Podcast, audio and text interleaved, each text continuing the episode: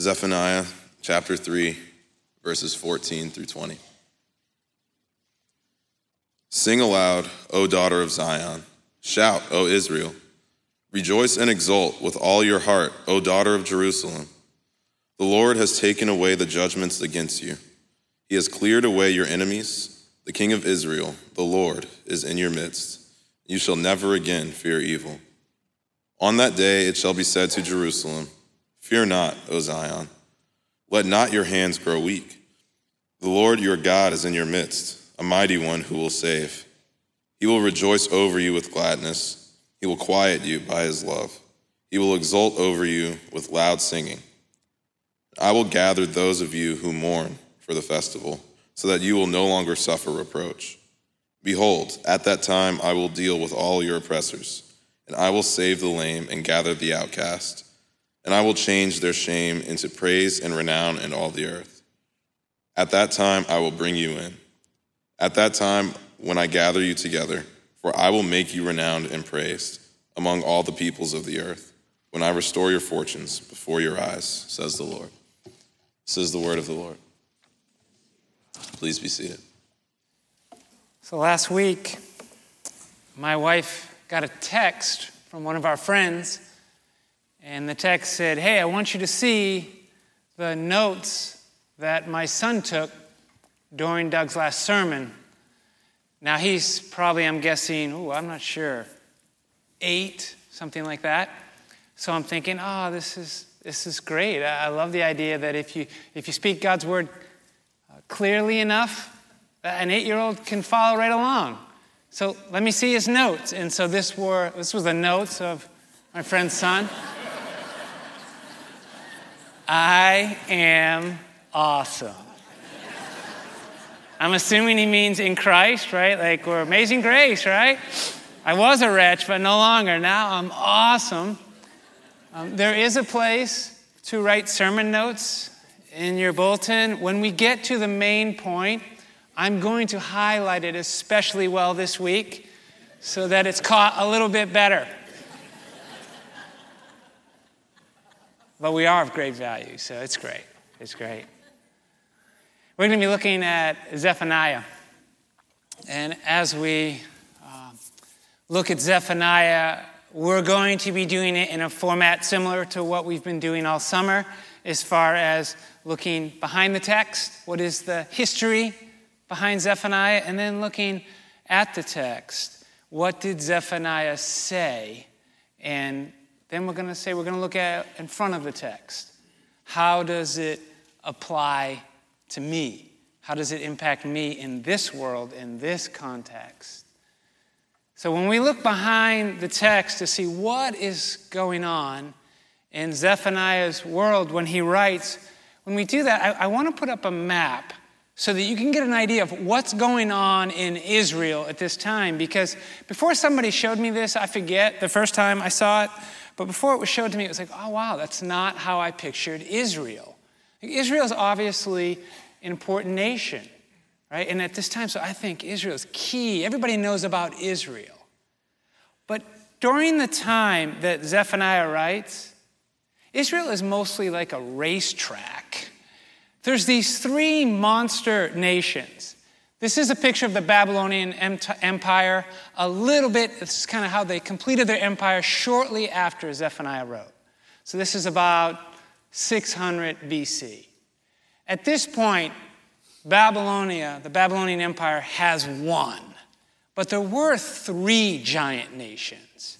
There was the one where Babylon was the capital, they went out. But there was also Nineveh, right? This is the Assyrian Empire. Assyria is the one that rolled down in 722 BC and conquered the northern kingdom, Israel, right? When Hezekiah had that miracle deliverance that some of you might know about, that was around 701 BC. That's from the Assyrians. By the time Zephaniah is writing, the Babylonians are already looking to conquer the Assyrians. And here's the third big dog it's Egypt. So there's Babylon, the Assyrians, and Egypt. And then there's the Mediterranean Sea and the Arabian Desert. And you're not bringing your army through here, that's called a navy. and you're not going through the desert. So you come right down in here. If Egypt wants to get up to Assyria or uh, fight with Babylon, they're going to go trampling right through Israel. And if either Assyria or Babylon ever want to go down here to deal with Egypt, they're going right through Judah. Judah, Israel, Jerusalem. They're like this narrow passageway that all the big dogs want to just trample over. Israel, at least on their own, when they look at their army, they have no chance to deal with Egypt, Assyria, or Babylon. They are not some great conquering nation when Zephaniah writes. In fact, when Zephaniah writes, there's this transition going on. There's this struggle. And maybe it will be helpful to put up a timeline. The Assyrians conquer Israel, the northern kingdom, around 722 BC. Josiah, who is the last great king of Judah. Israel's gone at this point, right? The northern kingdom's gone, southern kingdom, Judah. The king is Josiah. This is when Zephaniah is prophesying. Josiah is there. He's hanging out in Jerusalem. And during his reign, Babylon throws off Assyrian rule.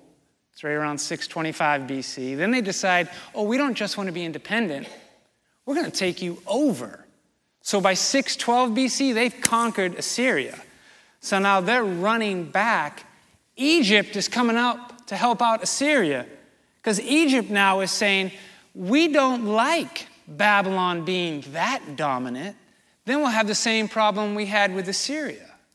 So Egypt's saying, okay, I'm going to team up with Assyria to hold off the Babylonians. By 605, it's all over. Babylon's wiped out the Assyrian army and the Egyptian army. But during, during Josiah's reign, there's actually some confusion on who's going to come out on top and who should we align ourselves with. Because if we align ourselves with the wrong one out of these big three, we're in trouble. In fact, the way that Josiah dies is he knows that the Pharaoh, the Egyptian army, is coming up right through Israel. And they say, Hey, King Josiah, we don't want any problem with you. But we want to go right through your country because we want to fight the Babylonians. We're going to team up with the Assyrians and fight the Babylonians. And Josiah, who's been reigning for 31 years, he's this great king. He's this last hope for Judah. He's been reigning 31 years, but he's only 39. He became king when he was eight. He decides, Egypt, you're not coming through here. And he goes out to meet him at this battle at Megiddo. When he goes out there, the Pharaoh says, Don't do this. I don't have a problem with you. Just get out of my way. I'm coming through. King Josiah says no decides to fight him. It appears to be ill advised. Josiah is killed. This is one of the saddest days in the history of ancient Judah. This was their last hope. They know there's monsters all around them, and they were counting on this godly king, and now he's gone. And it actually does spiral quickly from there. By 605, Babylon's taken over, and they're actually pulling some of the uh, inhabitants of Jerusalem and Judah out of their country. That's how Daniel, you know, Daniel, Shadrach, Meshach, and Abednego in that great book of Daniel, they're all in Babylon. That happens in 605, most people think. A little bit later, Ezekiel and more leaders are taken out of there. And by 586, it's over. That Jerusalem has rebelled against Babylon for the last time, and Babylon comes in and crushes them. There will never, up until this time still, never be a son of David on the throne in Jerusalem. And the temple is leveled. This is how the Israelites, this is how the people in Jerusalem and Judah interacted with God. This was their relationship with Him, their temple. This is where He dwelled. And it's gone. 586. It would be hard to imagine a more devastating day for any people. Hopeless. Zephaniah is writing during the reign of Josiah. He predicts the fall of Assyria. So I'm trusting that if he's prophesying the fall of Assyria, he does that in chapter 2, right around verse 13, something in there. That I'm trusting, well, he then wrote before Assyria fell. So he's probably writing, let's just say 630 BC. He knows judgment's coming for Jerusalem. It's coming for Assyria, it's coming for Egypt, and it's coming for Jerusalem. So, which day might you think that Zephaniah would be talking about the most in his three chapter book? Which day? He's living right there. Don't you think he talked mostly about that day coming in 586? 586 BC, this is a bad day. This is probably the day that Zephaniah is going to talk about, right? And he does talk about that day. In chapter 1, verse 4, he says God is going to stretch out his arm against Judah and the inhabitants of Jerusalem. So he talks about that day in 586. But it's secondary. It's like a shadow of a coming day, the day of the Lord, Zephaniah calls it. And on this day, we hear right in the very first verses, chapter 1, verse 2, there's going to be a lot more judgment going down than just on Jerusalem. He says, The Lord is going to utterly sweep away all mankind, all man, all beasts, all the birds in heaven and all the fish in the sea. It's like a reversal of creation, right? That I am going to wipe it all out. 586, when Jerusalem's wiped out, when the siege is completed, that's a big day. But it's a shadow of the one to come, the day of the Lord. So, where does Zephaniah land his message? The message about the day of the Lord. We read it, right? Zephaniah 3, verses 14 through 20. We read. But it wasn't bad news, right?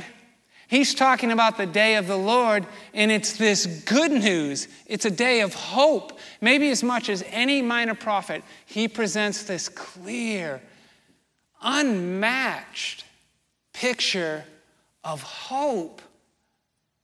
How can he do that? How can he talk about the day of the Lord as this day of overwhelming judgment and overwhelming hope at the same time? For me, it's most helpful when I'm thinking about that day to remember what Jesus said about that day in John chapter 5, verses 28 to 29. Jesus said, A day is coming, the same day that Zephaniah is talking about. A day is coming when all who are in their graves will hear my voice and come out. Those who have done good will rise to eternal life, and those who have done evil will rise to be condemned that those who have done good will rise to experience the greatest hope of any day ever. And those who are rising to be condemned will experience the greatest day of judgment ever. So that when Zephaniah is writing about the day of the Lord, he can land on one or the other. but he lands on a message of hope. And if you're taking notes, this is the line to write, to take out of Zephaniah. That on that day, the king will dwell in our midst. That this day of the Lord, that Zephaniah is going to hammer for the whole three chapters. He starts with it, he ends with it, and he talks about it the whole way in between. He lands on, on that day, the king will dwell in our midst. This must have been a mind blowing statement for any of those who had lived in Israel or Judah and had understood the promises made to David after 586. To read Zephaniah and hear there's a day coming, on that day, the king will dwell in our midst. What on earth can that possibly look like when in 586 the son of David, a son of David, is removed from the throne and he hasn't been there since. And the temple is leveled. Our understanding of the king dwelling in our midst is to have a son of David on the throne, and that's not there. And our understanding of having the Lord in our midst is in the temple, and the temple's not there. What could this day possibly look like? For Zephaniah to say this statement, that on that day the king will dwell in our midst, knowing that 586 in total destruction is coming, is puzzling. But I think we get a really good picture of what that day might look like. Some insight into what that day will look like when the king dwells in our midst if we look back at the Gospel of John just for a little bit. I have some verses that I want to compare up there, but don't put any of them up yet. John chapter 12, verse 15. We're right smack in the middle of the story of Palm Sunday. Palm Sunday, right? Jesus is moving into Jerusalem a week later. He's going to be put to death, but as he moves into Jerusalem in John chapter 12, all the people are shouting and singing. And as he moves in, John writes in chapter 12, verse 15, he says, This fulfills the scripture. And then he quotes scripture.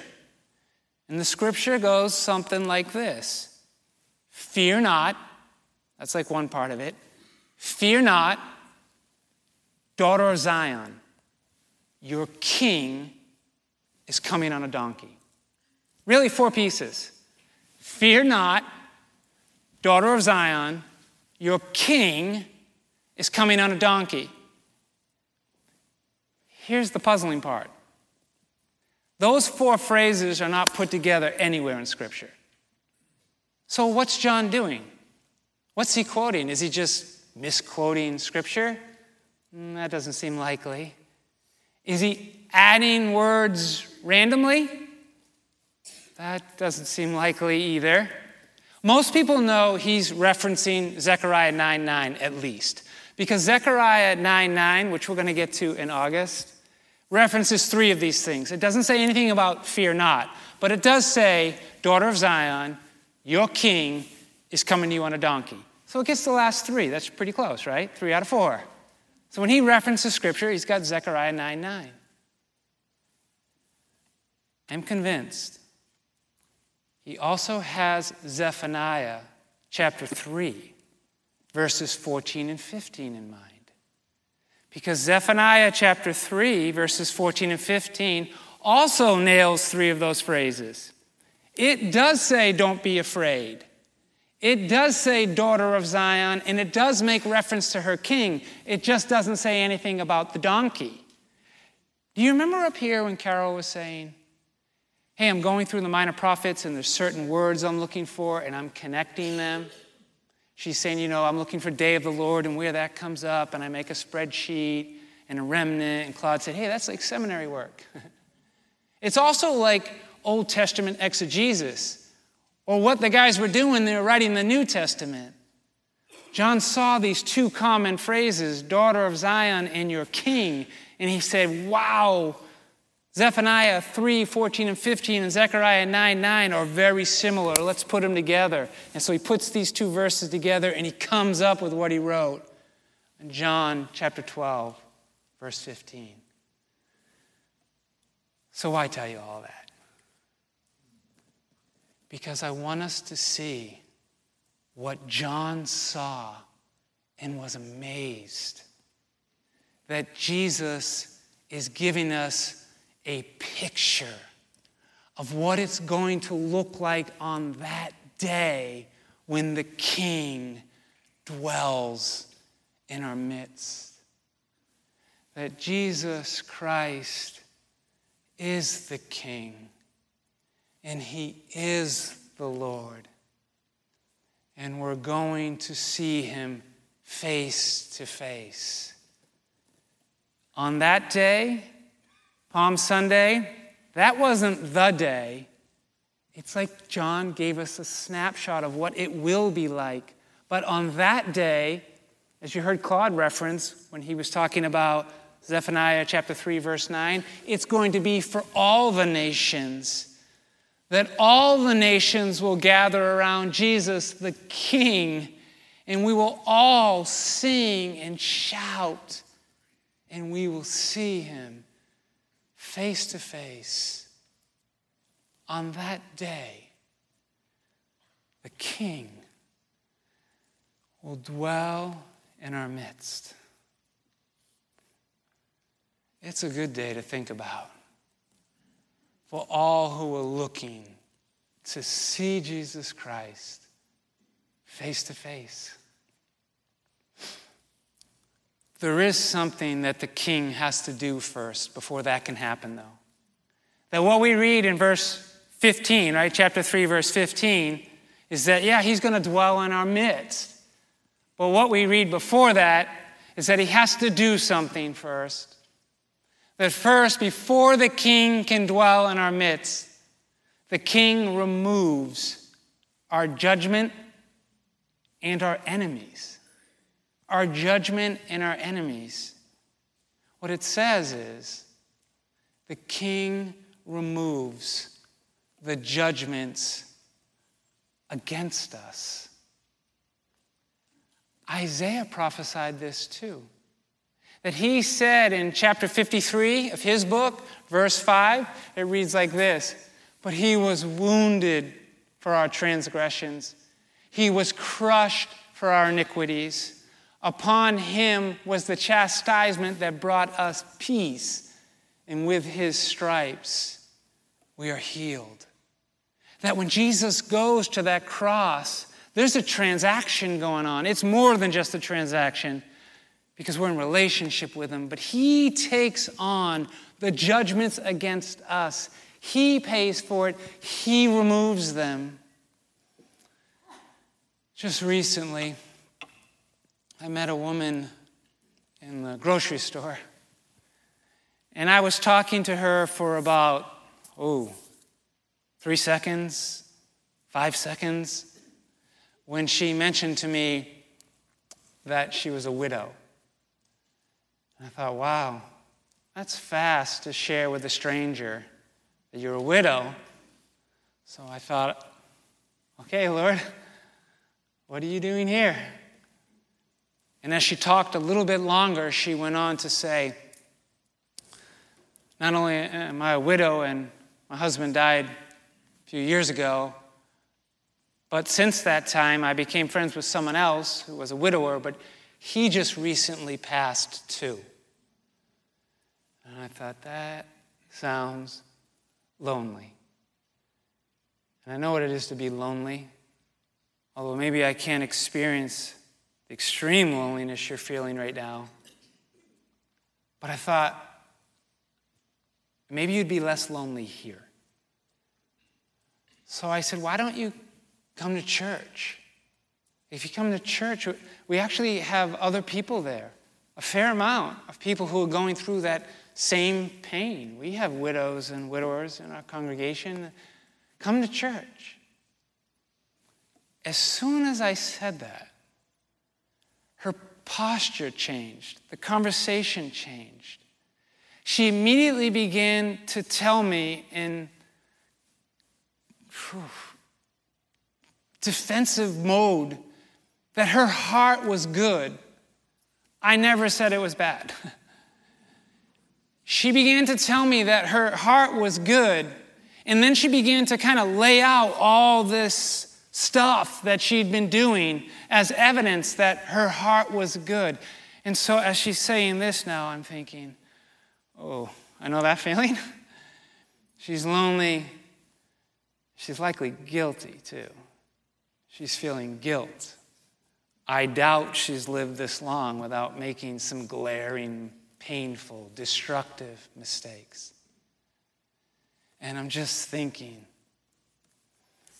the message of Zephaniah that the king removes the judgments against you. That you can come.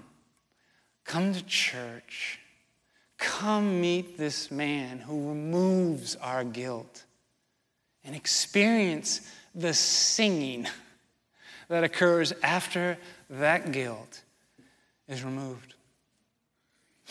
She wanted no part of it. The conversation ended, but I just told her it was nice talking to you, and I hope I see you in the grocery store again. and I headed out. But I tell you, I was really concerned for her.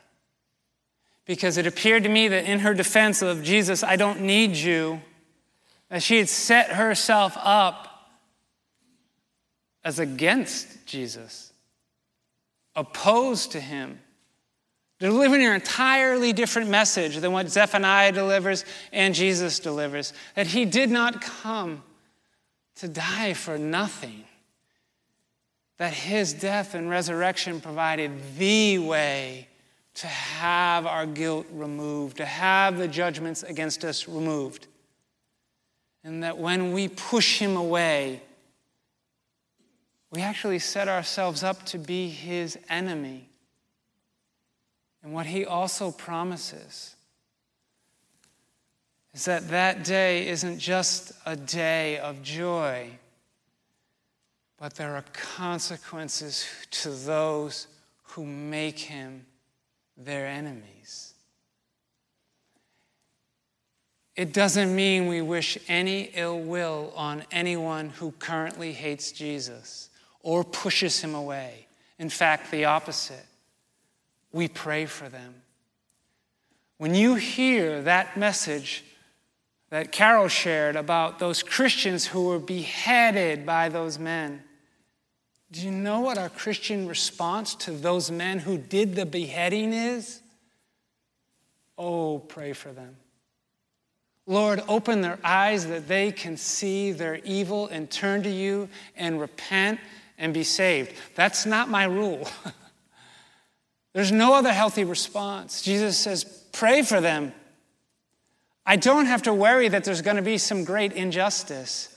Because if they don't turn and recognize their sin, and you know what that feels like, right? You see yourself and you're crushed by what you've done. You're broken and contrite. We're not wishing ill on our enemies. We're praying that they'll repent. And if they don't, the promise is that they will be gathered and judged. There's two gatherings going on. We read in verses 18 through 20 of Zephaniah 3 that Jesus gathers the outcast. He gathers his. And if you follow after Jesus, you will feel like an outcast. The world will stand against you and tell you that nobody needs Jesus. He'll gather you in.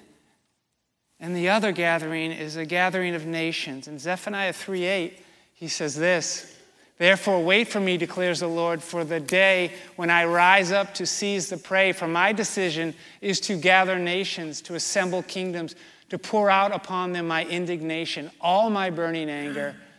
For in the fire of my jealousy, all the earth shall be consumed. I don't have to worry if my enemies are going to be judged. I'm just praying for everybody who's positioned themselves as opposed to him. And how are we to respond? Those of us who have recognized that we are no longer enemies of Jesus Christ, we no longer stand against our Creator, but that we've submitted. We've accepted this rescue, and He's removed from us the judgments against us. How are we to respond?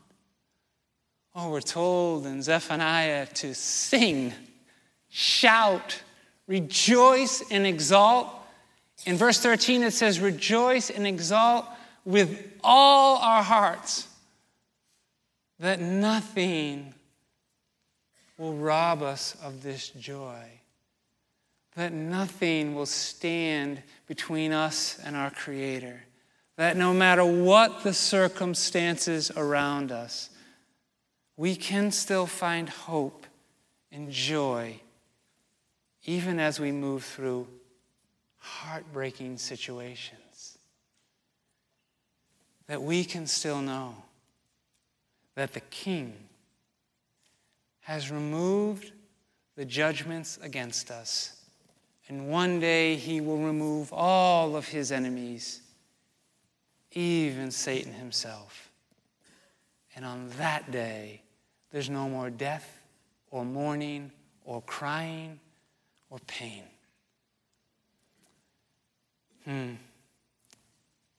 I have a question for you. Why is it that even though we as believers we know this, why is it so difficult to keep that song in our hearts? Why is it sometimes so easy to be dissatisfied with life or dissatisfied with who we are? Why is it so easy to be angry or anxious or frustrated or fatigued? Why is it that we can find ourselves so desperately needing to control someone or a situation, thinking once we get this done, then I'll know I'm okay? Then I'll have a song in my heart? I want to say it's because we have forgotten the message of Zephaniah 3:17. That yes, we read in 3:15 that the king will remove the judgments against us and one day he will remove all of his enemies. But in verse 17 we read the motive for this movement, for this action that the king is doing.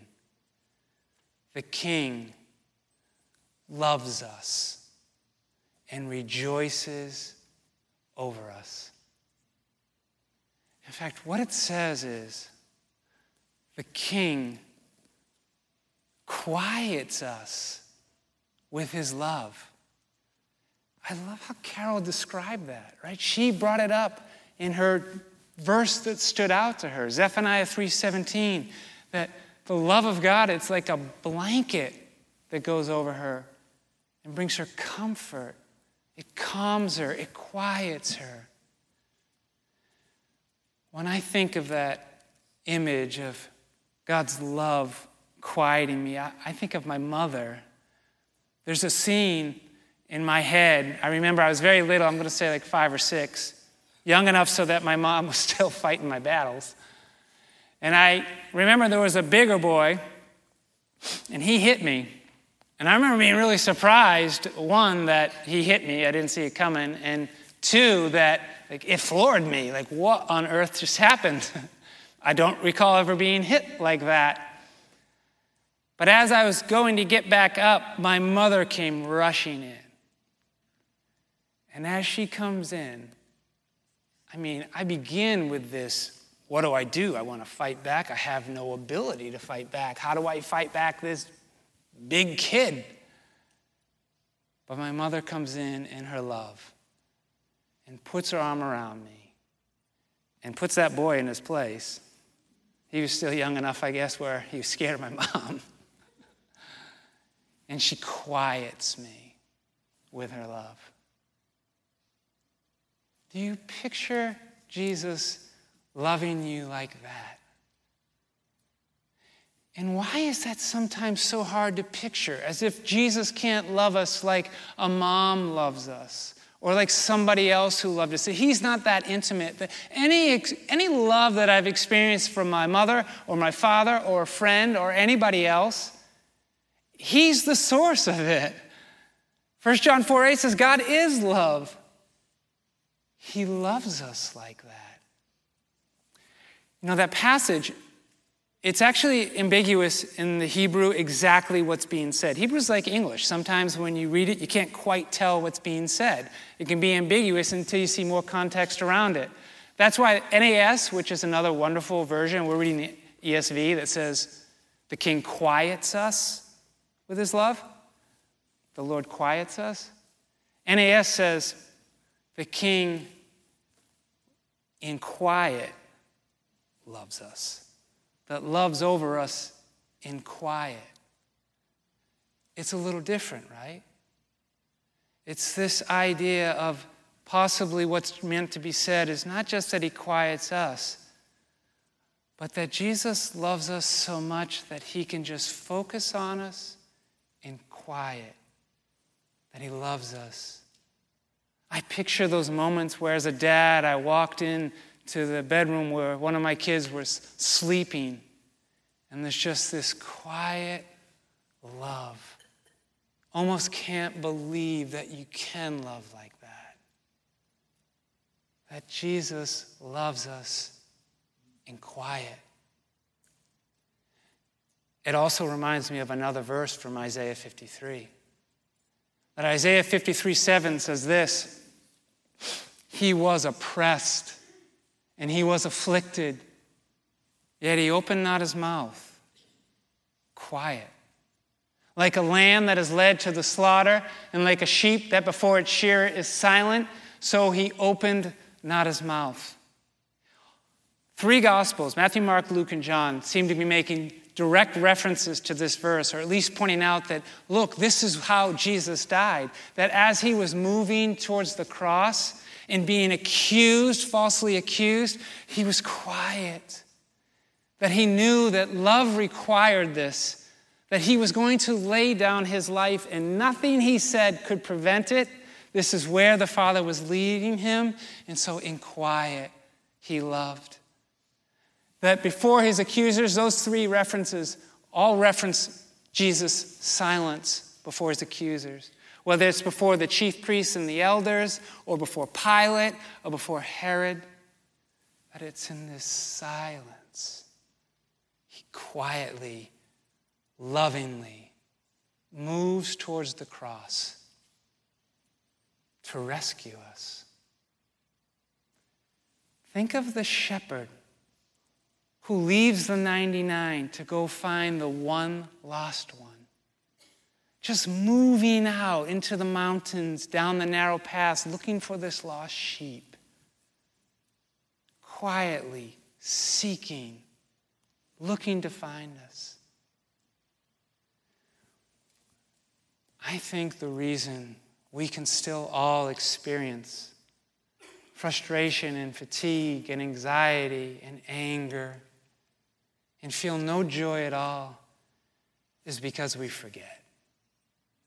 We just forget that the King loves us and he rejoices over us.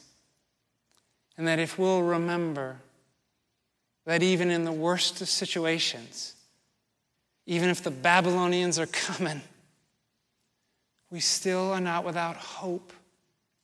And we still share in the joy of Christ even as we move through difficult and somber situations. If we look at the text and write something in sermon notes on what I hope we remember, it's that on that day the King will dwell with us. But if there's an action for us to take, something in front of the text that as we leave here, I hope we continue to do today and moving forward, it's to remember. Remember that the King loves you and rejoices over you. How has he reminded you of that in the past? Is it listening to worship songs? Is it reading scripture? Is it serving in some area? What is it? Do it. Look around you and give thanks for all that you see that you're thankful for. But as you give thanks, know that the reason it's there is He loves you. I went to Claude this week. It's nice to have him in the office right next to me. And I said, How does God remind you that He loves you? How are you reminded that the King loves you? And he said, Even just this week, I was out on the patio and I was reading Isaiah. And as I'm reading Isaiah, this doe and her two fawns comes walking right up to the patio, got within about 10 feet of them. And he said, As I saw them, I thought of another passage in Isaiah. Isaiah 40, verse 11 reads like this He will tend his flock like a shepherd. He will gather the lambs in his arms, he will carry them in his bosom, and gently lead those that are with young. What a kind thing for Jesus to do for Claude. To just bring him this reminder that I'm leading you. I've got you. I love you.